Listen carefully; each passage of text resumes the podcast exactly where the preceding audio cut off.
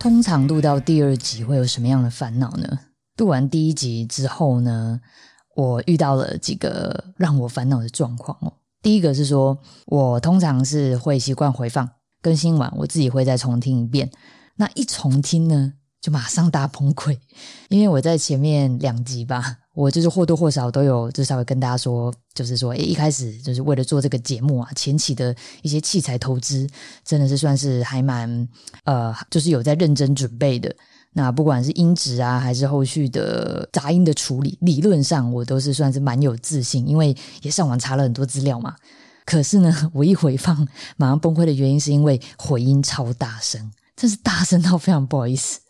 的程度啊。这一集的话，请大家再给我一次机会，我换了一支麦克风啊，然后也尽量把事后的那个后置的时候会再注意。第二件事情呢。是呃，毕竟我上一集聊的是过劳的议题嘛。那其实我后来自己想了想，虽然没有到后悔，可是心里总会 就有一个疙瘩在那边，说我到底我讲的方式，然后我收尾的方式到底好不好？毕竟我在最后还算是一个比较偏向比较积极正面。那其实，在做结尾之前，我也有先跟大家说我要灌鸡汤了嘛。对，所以这个是有事先警告过的。为什么会对这个好像有点钻牛角尖？是因为前阵子啊，就是有一件实事，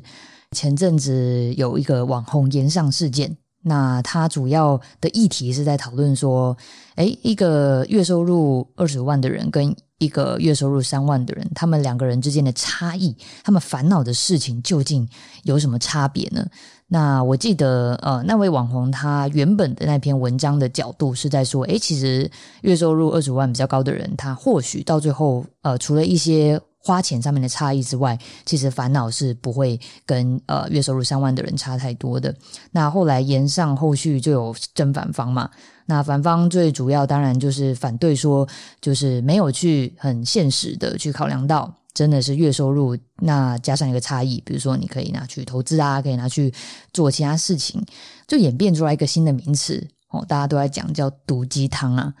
那毒鸡汤，我后来也回来想了一下，那我上一集讲了，这样子算是毒鸡汤吗？这样算不算毒鸡汤？用这个角度去收尾，真的好吗？那想这个问题，其实也没有花到太多时间，因为我马上就发现这是一个名词定义上面的问题哦。哦，每个人对毒鸡汤的定义，我想应该还是不一样啊。那我自己的想法是说，毒鸡汤是今天呃前后文不清楚嘛，因为有时候他可能是用金句的方式，就只有给你两三句话，或者网络上面我们常看到截取一部分文章的段落，顶多七八行吧，然后就是跟你说呃要努力啊，要对别人好啊之类的。那像这种的话，就比较偏向是在我定义的。因为你没有 context，你不知道前后文内文的一个状况是在讲什么，那其实很难去就直接靠这七八句就直接跟你说哦，所以你现在遇到一个状况，你要怎么做？好，所以我毒鸡汤的前提是说，好，你没有考量到受众的一个处境，然后去给的一个建议，又或者是说他今天上班根本就已经精神压力很大了，然后变成说 还劝他说要就是待人向善啊，你要忍过去，撑过去就是你的啊，这种的，像这种可能就。比较会是我自己定义的毒鸡汤的方式，所以其实都是还蛮看前提的啦。那可是如果你前提都有带到，比如说今天主角发生什么事情，然后你发现哎你们之间很雷同，然后他再给你一些建议，说哎你可能可以怎么想，你可能可以怎么做，可以不那么痛苦的话，那我觉得如果是属于这种，我自己就不会觉得是毒鸡汤，它可能就是鸡汤，又或者是如果说真的像上一集我讲到的，已经嗯压力大过劳到说。你可能你当下以为你你剩下的一个选择就只有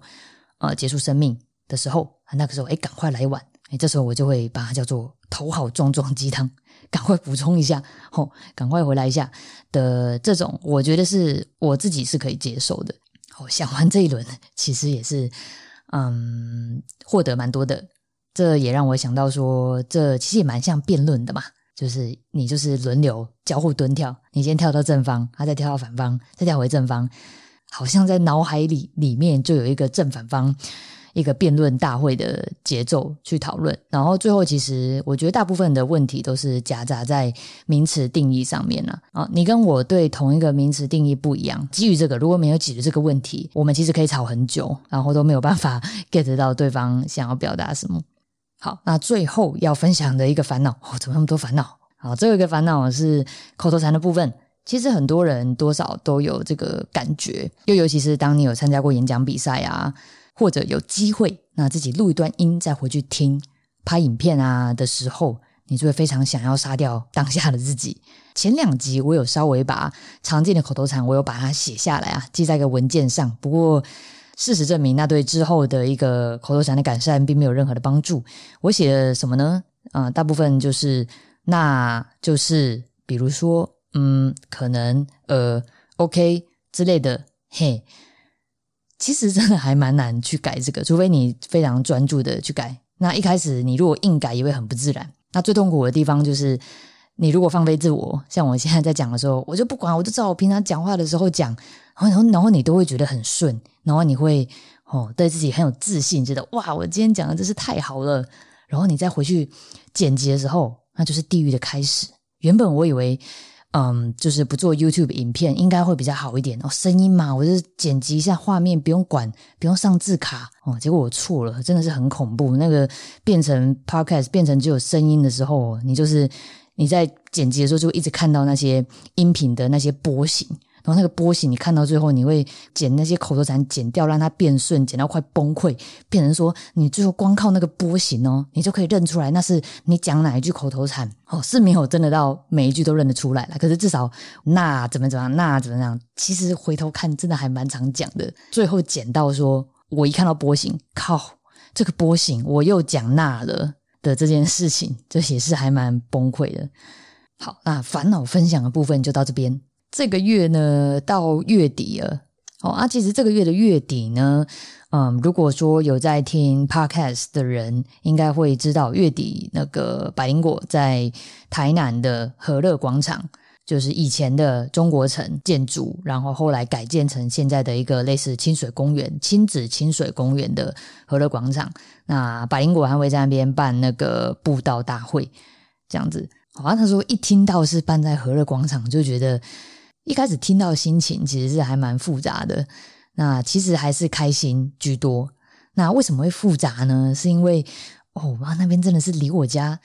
离老家超近的。以前真的就是在呃和德广场的附近，是住那边，也对它的前身，也就是我们的台南中国城，是呃就是在拆除中国城到改建成和乐广场中间这段时间，真的是。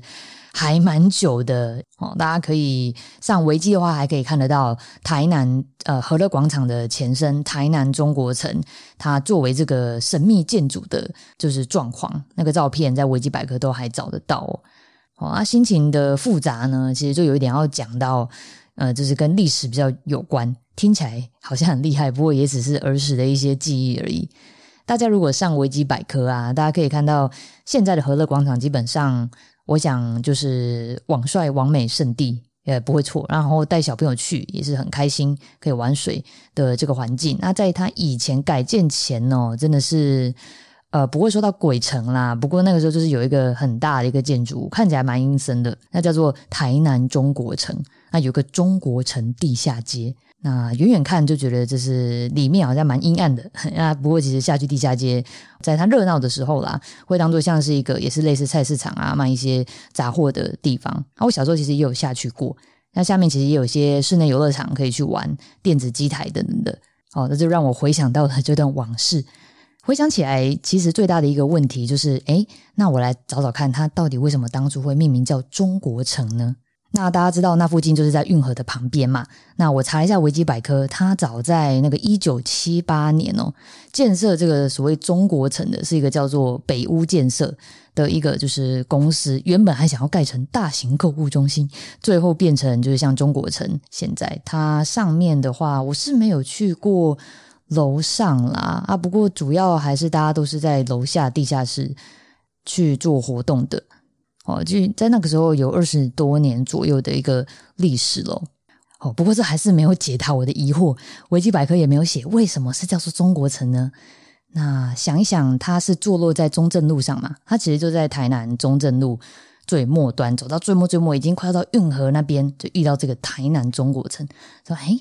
好，蒋中正这个到底是呃，这个跟中国之间的关系是要那个反攻大陆啊，恢复中华民国有什么关系？嘿，他维基完全没有写啦，所以我也不知道，这可能要当初那个建设公司什么北屋建设、台北房屋的人才能解答我们这个问题。哦，啊，小时候的印象，反正就是一个非常阴暗的地下游乐场啊。哦，差不多是十年前左右啊，台南市政府才考虑去把这块地去做一个改建的部分。在更前面，甚至说，就是有一段就是比较呃黑暗的时期，说什么出入民众复杂，什么被指为运河的毒瘤。那这个其实也真的是只有小时候下去过，后来就真的是很少去了，都不知道状况怎么样。现在其实也有很多人会来台南玩，所以这段我会讲比较长一点哦，好不好？现在和乐广场应该也算是大家来台南会想要去那边看一看的地方了嘛。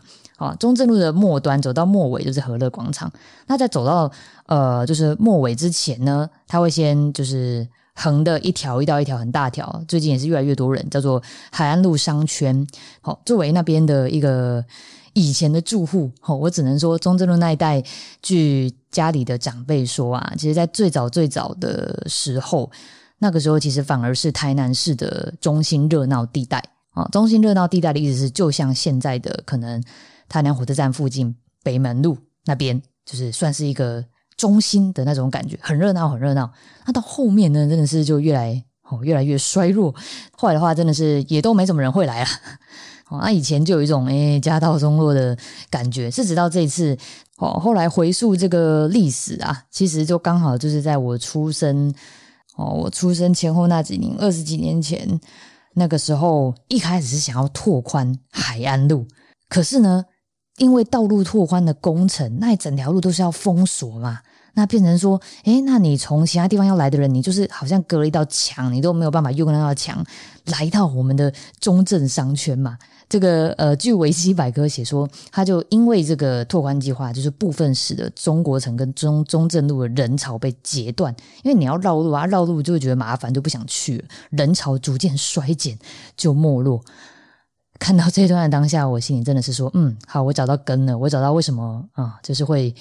家道中落的根了，这样，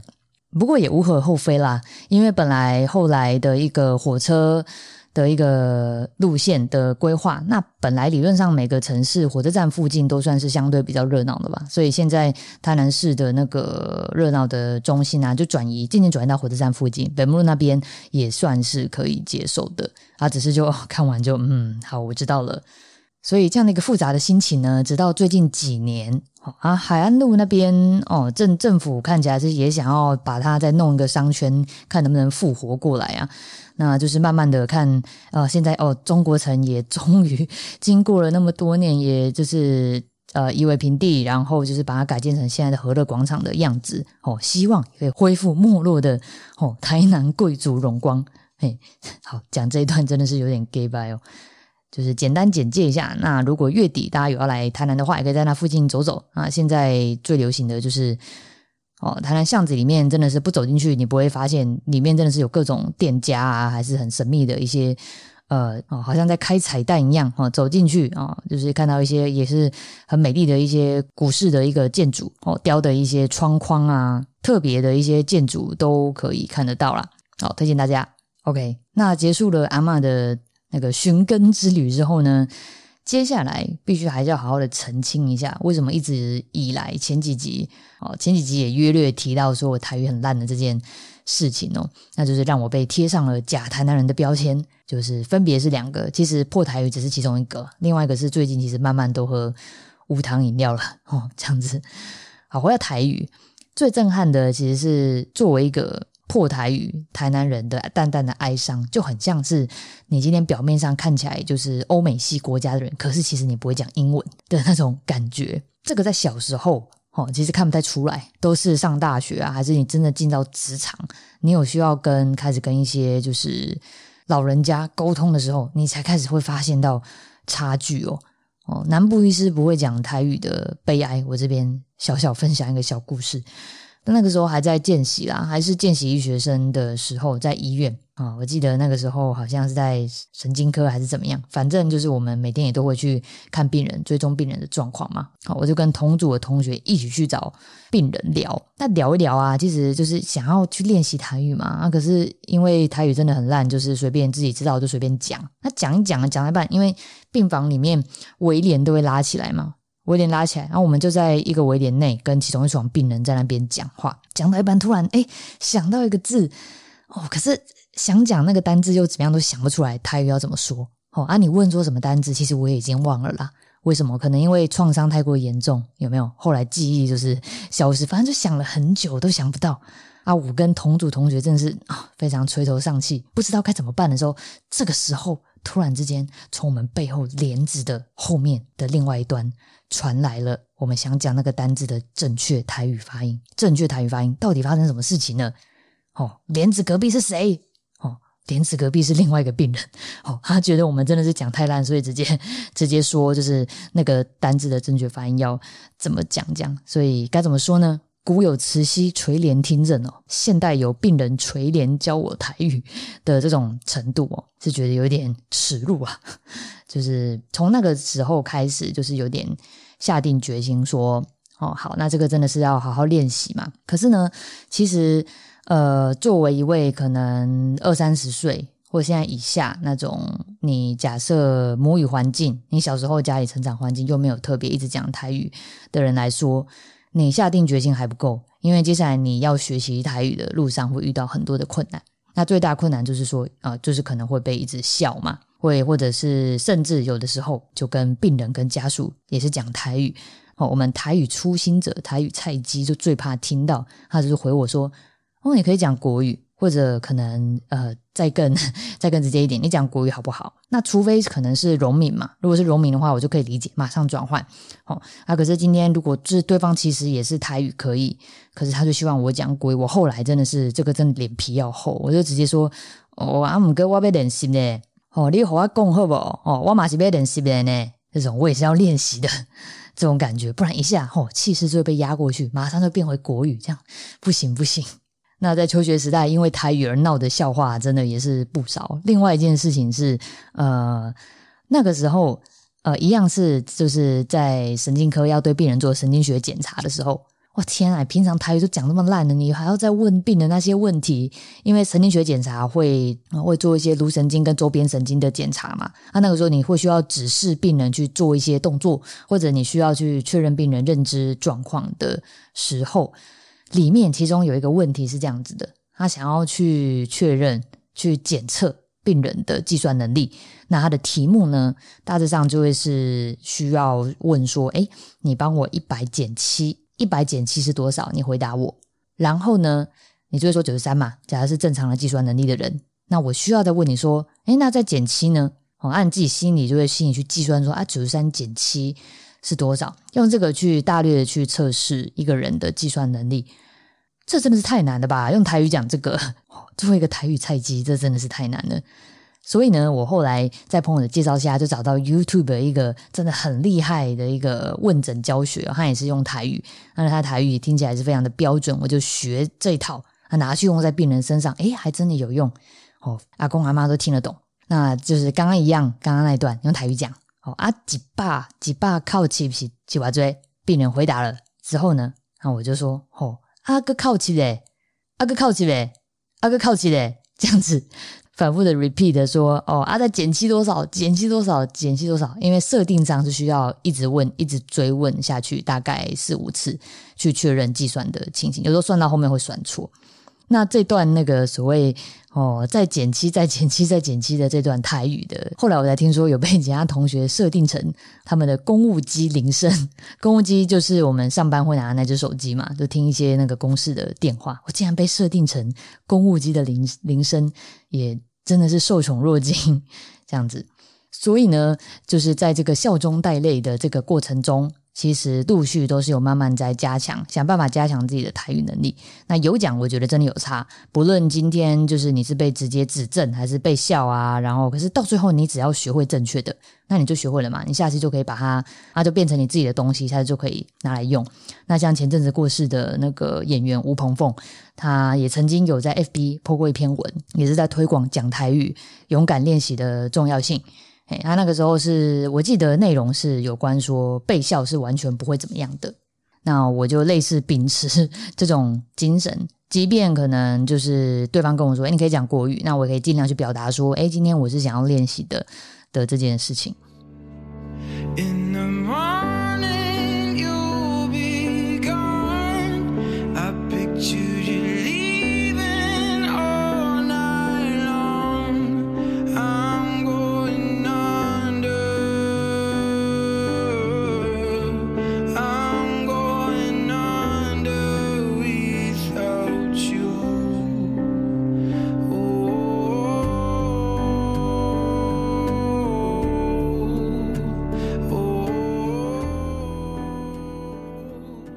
那在比较可以是去那个呃摒除可能他人对自己台语能力的看法之后呢，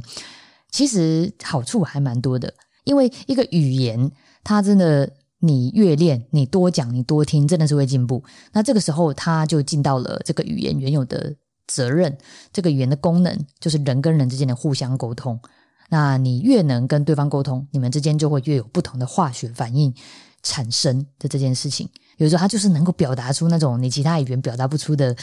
感觉。那在医学这端，其实会有个小问题，就是你虽然已经可以就是顺利的问到就是对方的不舒服，可是接下来你要怎么把这个词改成就是可能正统医学里面的意思？举个例子哦，在台语里面有一个叫做“边绑”，那一开始我听说，哎，不知道这是什么，可是病人说他“边绑”，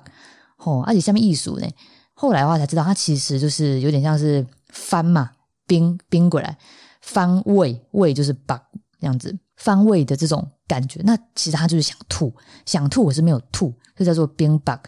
就说哇，学到了一个新词，真的太开心了。那下一步就又烦恼了，我要怎么把它翻译成正统医学的用语呢？像这种还算简单的哦，因为冰 bug 就是想吐没吐嘛，就是感觉恶心嘛，所以英文就是 nausea。N A U S E A 就是 nausea 嘛，哦，这个我会，我学到。可是其实还有更多的状况是台语其实没有办法顺利的转成正统医学，那我觉得记录方面比较难以去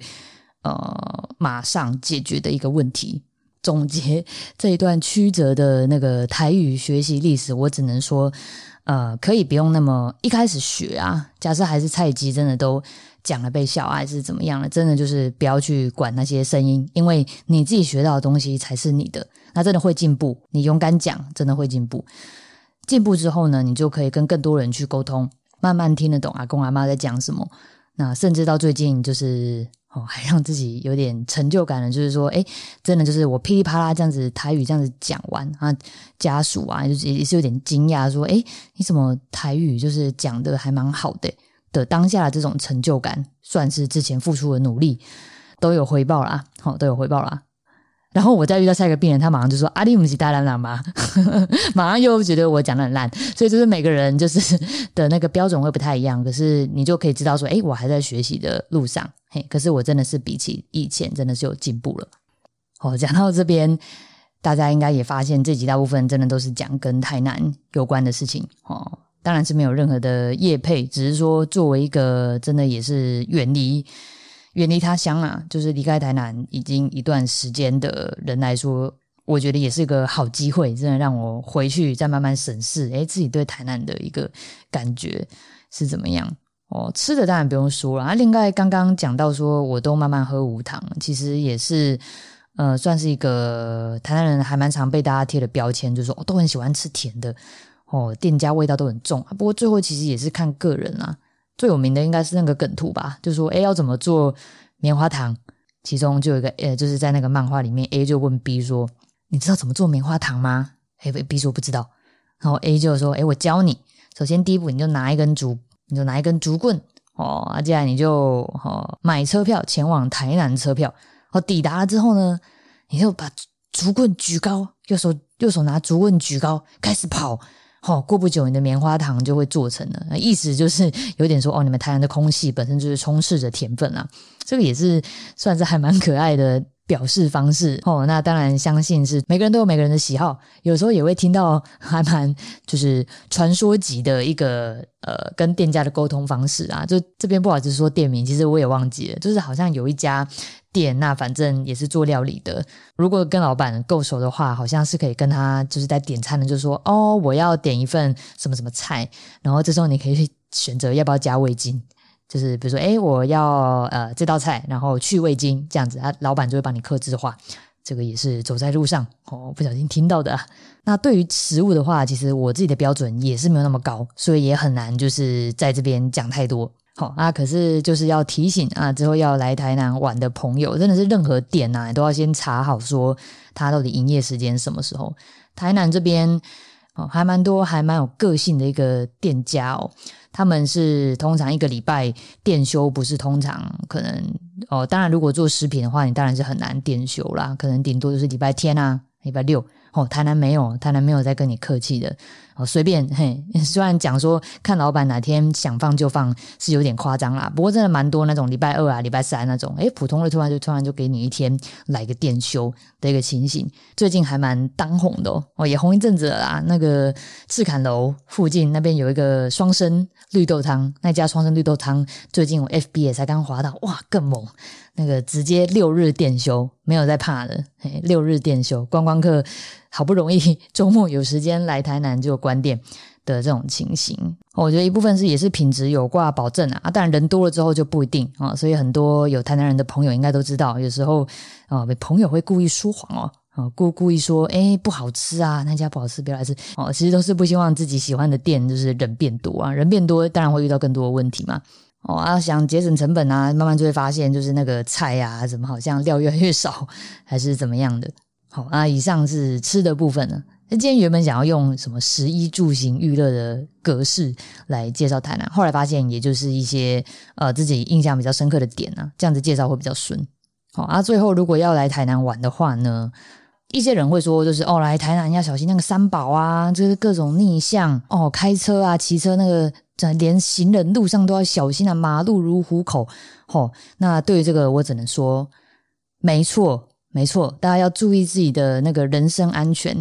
哦，在台南的一个路上的一个礼仪呢，也就是所谓的障碍赛啊。哦，在路上每一分每一秒都要非常的注意。我前阵子因为一些原因哦。那反正就受伤，那后来去开刀，就导致说要拿拐杖的一个情形。有一阵子我真的很害怕，说我出门的时候在路上会不会出什么事情。可是又意外的，刚好在我受伤的那一阵子，哦这边平反一下哦，其实诶好像大家都在让我诶甚至车子都离我很远。他们一部分应该也是怕就是撞伤我啦。当我燃起一丝希望的时候，哦。我就听闻哦，其实那阵子政府就把那个未礼让行人的那个罚单，那个又抓得很严啊，还是调高怎么样的？我就哦，好 哦，跟其他国家真的还是有差哦啊，真的还是有差别啦。因为尤其是我曾经也在日本待过嘛，那日本跟台湾当然很大不一样的是，他们的首先驾照就是很难考，甚至有那种就是以前说要考到十次十一次才考得过驾照哦的这种状况啊，他们对行人距离也是非常的呃保守。好，至少行人，甚至我看到两公尺哦，就是行人附近两公尺，车子都是不会进入那个范围，就很像有一个结界那样。啊，这时候行人就会觉得就比较舒适嘛。所以呢，嘿，在这种状况，我自己觉得在台南，不论哦，从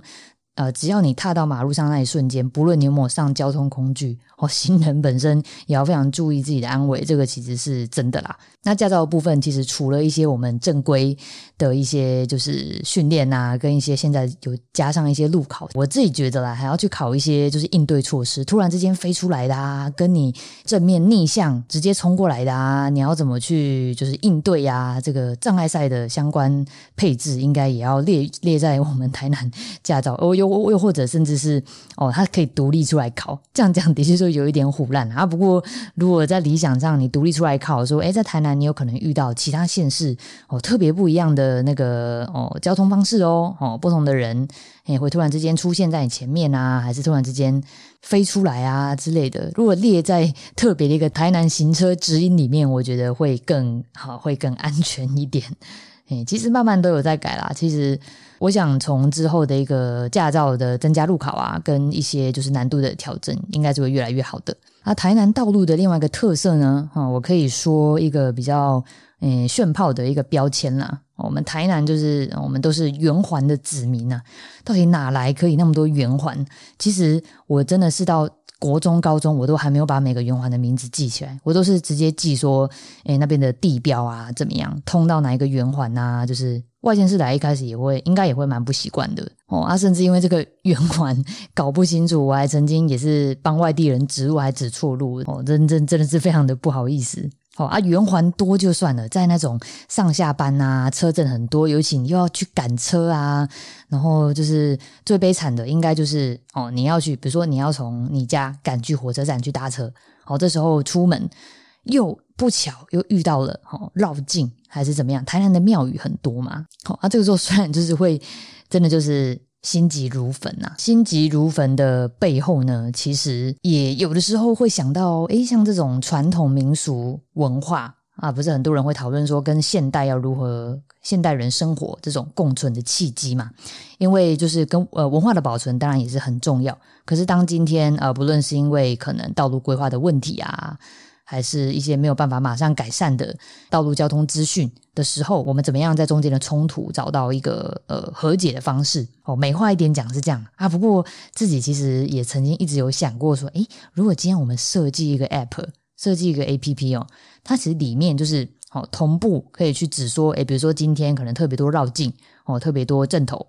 能不能去指说，诶，今天正头已经跑到哪里了？他在台南的哪一条路、哪一条街上正在走？还有哪一边已经抵达目的地？哦，正在拜的这种状况，其实有设计。如果真的能设计出来，或者结合到 Google 那个 Google Map，我觉得就能一大部分真的完全解决这个问题哦。啊，我没有查过，我不知道现在有没有人真的做出来。不过如果有的话，真的应该是能改善很多。等到自己也开始有在，嗯，比如说骑机车啊、开车啊之类的。就会更加的鲜明的去体认到，哦，这个我们只要一上水泥地啊，这条马路上就好像进入了丛林一样啊，就是你一举一动你自己都要注意好，就连最基本的一个过红绿灯的方式，我后来也慢慢抓到说，诶，你可以去判断哦，这种过红绿灯的方式到底是不是哦台南本地人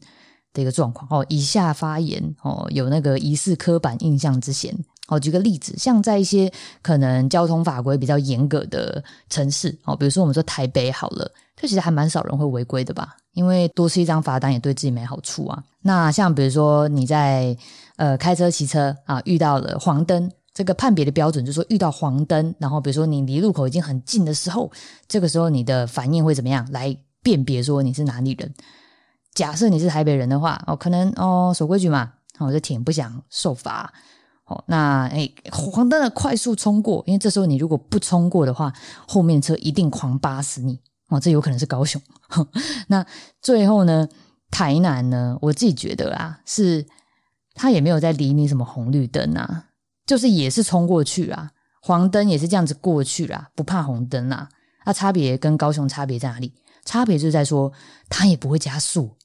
他就等速通过，你知道吗？哦，等速通过，等速到说，哦，你就好像瞬间那个时空静止的。那假设你是他对象的，你是另外一边的车，你就会觉得，诶，现在我这边真的绿灯了吗？还是是我误会了？你知道那个等速会让你有这种感觉，说，哎，其实会不会是是我看错号字了？就后来发现不是，是根本已经红灯了，他还是等速通过的这种状况。我觉得就比较偏向台南。好，这边以上就是完全涉嫌哦，就完全是刻板印象，没有错。哦，他这边，哎，说声不好意思，不过某部分我真的觉得有这样的一个倾向哦。那台南就是还蛮流行，可能以前真的不一定会抓那么严啦。那不一定会抓那么严的意思是你可能诶去菜市场违停一下，哦停在红线，哦赶快进去弄一弄出来，哦车就骑走没事的这种情形哦。这个就演变到说，诶可能一开始没有抓很严，可是当今天哦我们说由奢入俭难嘛，那你今天要越来越严格的时候，哦，有的时候一些那个会出现小烦恼、小市民的愤怒，就是说，哦，我今天只是停一下，进去拿个东西，怎么就被调走了？很贵耶的这种。啊，这种还蛮长，我想可能是发生在妈妈的身上。哎，像我自己跟那个呃台南的朋友在聊，他就会说，哎，最近妈妈可能烦恼比较多啊，一旦就是又什么被吊车了，还是被开罚单，马上就会说，哦，那我下一任市长我不要投谁谁谁了，然后那个谁谁谁就是呃时任市长的人这样子。这算是一个会不会是妈妈们共通的小烦恼呢？虽然目前就有听到两个个案，哎呀，如果有人也有这样的情形的话，也欢迎分享哦。我们做个田野调查啦哦。啊，最后呢，还是不免要推广一下，还是要安全的道路驾驶的一个概念的推广啊。这边顺便推荐一个啊，我还蛮喜欢的 YouTuber，应该蛮多人也知道了。台南人的话，他叫做安驾小狼。啊，安驾就是安全驾驶的安驾，然后小狼就是那个嗯，库洛魔法使 的那个小狼，那他就是一个在推广安全驾驶观念的一个 YouTuber。去看他的频道，其实就是放松心情，你完全不会觉得说你在上什么就是交通法规的一个课程，因为基本上他就是剪辑各种嗯，大家每天会在新闻上面看到这种离奇的三宝啊，还是一些违规的路况啊。就是的一个影片，而且它是用 meme，就是民音的方式去剪辑，搭配那个音乐听了，其实有时候觉得蛮舒压。虽然看那个画面真的很危险哦，哦，一部分因为他也是台南人，所以。甚至它里面拍的有些路段是我以前上班很常会经过的，就马上一看就哎，好熟悉，很有亲切感，这样子推荐哦。每一位就是台南人啊，或者是对台南热情奔放的驾驶观念有兴趣的人，可以去追踪小狼的呃 YouTube 影片。好啊，我自己呢，其实也有过几次车祸的经历，不论是在那个台南，还是是在我读书的地方高雄，都有过车祸的经验啦。除了一些就是道路标志的注意之外。呃，这边我也偷偷置入推广一下。呃，开车的朋友，假设你今天是在晚上的时候，真的是不管怎么样，在转弯的时候都是要放慢速度。最怕的就是有一个死亡三角哦。其实最近这几年，不管是我还是我的家人，在某部分都有曾经就是差一点就要出车祸，都是这个死亡三角成立的时候。好，是什么死亡三角？首先，你在开车的时候，你两边的那个后照镜那边不是连着两根柱子吗？就是连到就是天花板，那个其实就是专业术语是叫做 A 柱啊，A A B C D 的 A。它那个 A 柱呢，再加上那个后照镜，其实有一部分其实是有可能会挡到你，不论你在转弯的时候，右转左转的时候，你的一部分的视野。那这边我要讲的死亡三角，第一个就是晚上，晚上都已经看不太清楚了。第二个就是说你要左转的时候。哦，右转的时候，其实你往右看，驾驶人往右看还可以看到，就是一段是没有问题。可是往左的时候，你要想左前方差不多就是二三十度之间，其实看不同车子型号的设计，它 A 柱挡到的视野就相对不一样嘛。可是加如果再加上第三个，就是你速度没有放慢，有时候真的很容易不小心，其实是有行人的，其实是有行人走在斑马路上，还是是有机车。是要用那种 神神秘的那个省略式的一段式回转的那种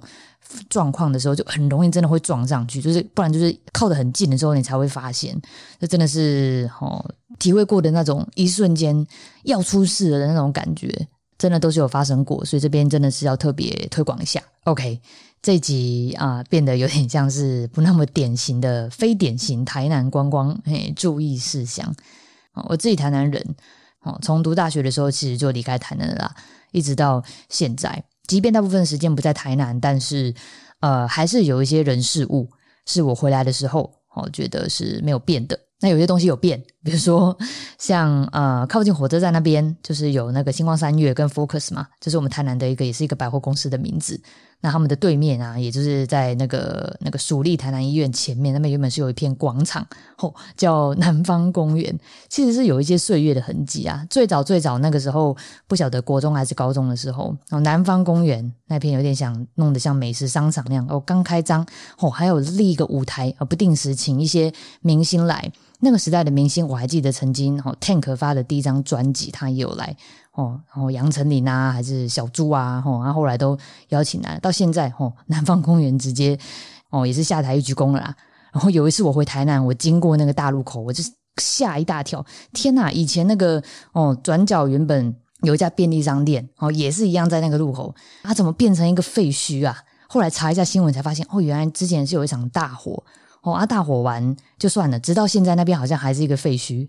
的一个状况，也是哦，让人印象很深刻。哦，除此之外呢，每次回来当然也都是会呃打听一下，说，哎，就是有没有开什么新店啊？好吃的啊什么的，那基本上那些会在台南存活，可能呃一年以上的，基本上品质我想是不会有什么问题啦。台南人真的是标准哦不低，会把那个好吃好不好吃跟 CP 值一起计算在里面，所以在台南要生存下来的那个餐饮业，应该都是有两把刷子的。好啊，这边也要再强调一次，嗯，台南的魔法，我觉得还是回到巷子啊，回到我一开始的那个巷子理论。哎，真的是到哪边每一条巷子，你走进去哦，没走进去之前，你没有查过的话，你真的不知道你走进去会遇到什么东西。那我自己的习惯，有的时候就是以前走在在市区乱走的时候啊，我就转头，哎，走到骑楼嘛，走到几楼转头啊，看到每一条巷子，都会让我还蛮想要进去看看，走走看看，进去一探究竟，说里面有什么。我也没有直接每一条进去走啊，因为还蛮累的，只是 会经过之后觉得转头，哎，好像是通往另外一个世界的感觉，哦，还蛮有趣的。现在也蛮多，就是呃民宿啊，还是一些就是咖啡店，他们都是隐身在巷弄内。哦，推荐大家有来台南的话，也可以来探索一下。小时候嗯生活过的地方，跟你以后你读书的地方，跟以后你上班的地方，我觉得还是是有一些些微的差异。撇除可能从诶，小时候到长大都没有离开台南的状况哦，在像在读书的时候啊，我在高雄，我就会觉得，呃，那个城市对我的感觉是一个，呃，我在探索未知哦，我在发展哦，那可能我去别的地方啊，你去那个城市，你是要去开会还是怎么样，还是你要去度假？那当然对你对那个城市的印象是完全不一样的。那当然最后哦，因为毕竟是还蛮早就离开哦，啊，刚上大学的时候就离开台南了，所以每次回来，当然都还是会有一种。呃，就是属于小时候的味道，嘿，这是我小时候活过的地方，哦，甚至是以前坐那个火车回来，从高雄回来就是陆续嘛，那回来一定标配是什么？哦，标配不是那种什么哦，就是水田啊，又过标配一定都是快靠近火车站、快进站的时候，哦，旁边前阵子不是南铁东移嘛，嘿，那南铁东移他们是会有些就是呃，就是要。迁走的那个哦，就是有一些破迁户啦，他旁边都会挂一些抗议的布条，那个就是我印象中的回来的标准配备啦。他一定快进站的时候就会看到那些抗议的布条，那就会也想到说，哎，就是我的家乡现在也有是像就是这种社会议题是需要去关心哦。那虽然在前阵子那个最后一户，那基本上也是就是被强硬拆除的部分，那作为已经是在外地生活一段时间的人。也是，就觉得感觉蛮复杂的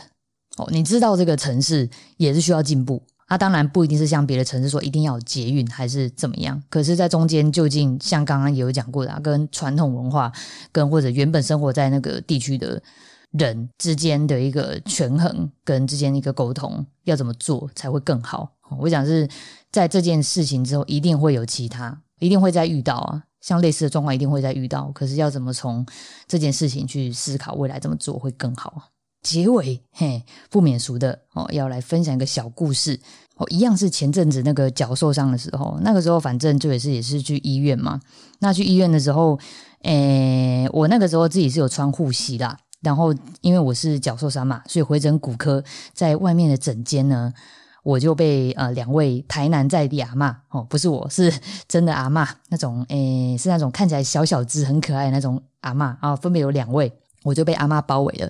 是其中一个阿妈先跟我搭话，他就对我脚上戴的护膝很有兴趣，因为可能像呃老人家他们退化性关节炎啊，他们可能也想要找一些呃适合自己膝盖的护具怎么样，然后就会诶，他也看我就是怎么一个年轻人就带着护膝，然后就来搭话。哦，啊旁边另外一个哦，刚刚是阿妈 A 啊，他用个阿妈 B，啊他看到阿妈 A 开始向我逼近之后，他也一起过来，两个都一起靠近我哦，还还还我最后有点像业务一样，在跟他们介绍我这个护膝有什么不一样。哦啊，价钱多少这样子，在最后的最后，因为我中间中间一整段还算用台语都还盯得住啦，哦，都还撑得住哦。讲到最后的时候，也也是就是跟他们说哦啊好，那就是要保重啊，嘿，拜拜啊啊，我就说哦啊爱波顶哦，哈，然后这个时候正统到地的台南阿妈，他就回我一句，哦，就只回我一句，他说波顶火凶哦，瞬间那个哎，觉得还蛮帅的 哦。果然台语哦，有台语的味道就是不一样。所以在节目尾声，嘿，我们一样嘿，我就要把当天遇到阿妈的那个台词偷过来。我是许荣轩，绰号阿妈，我们下回见，波丢好凶。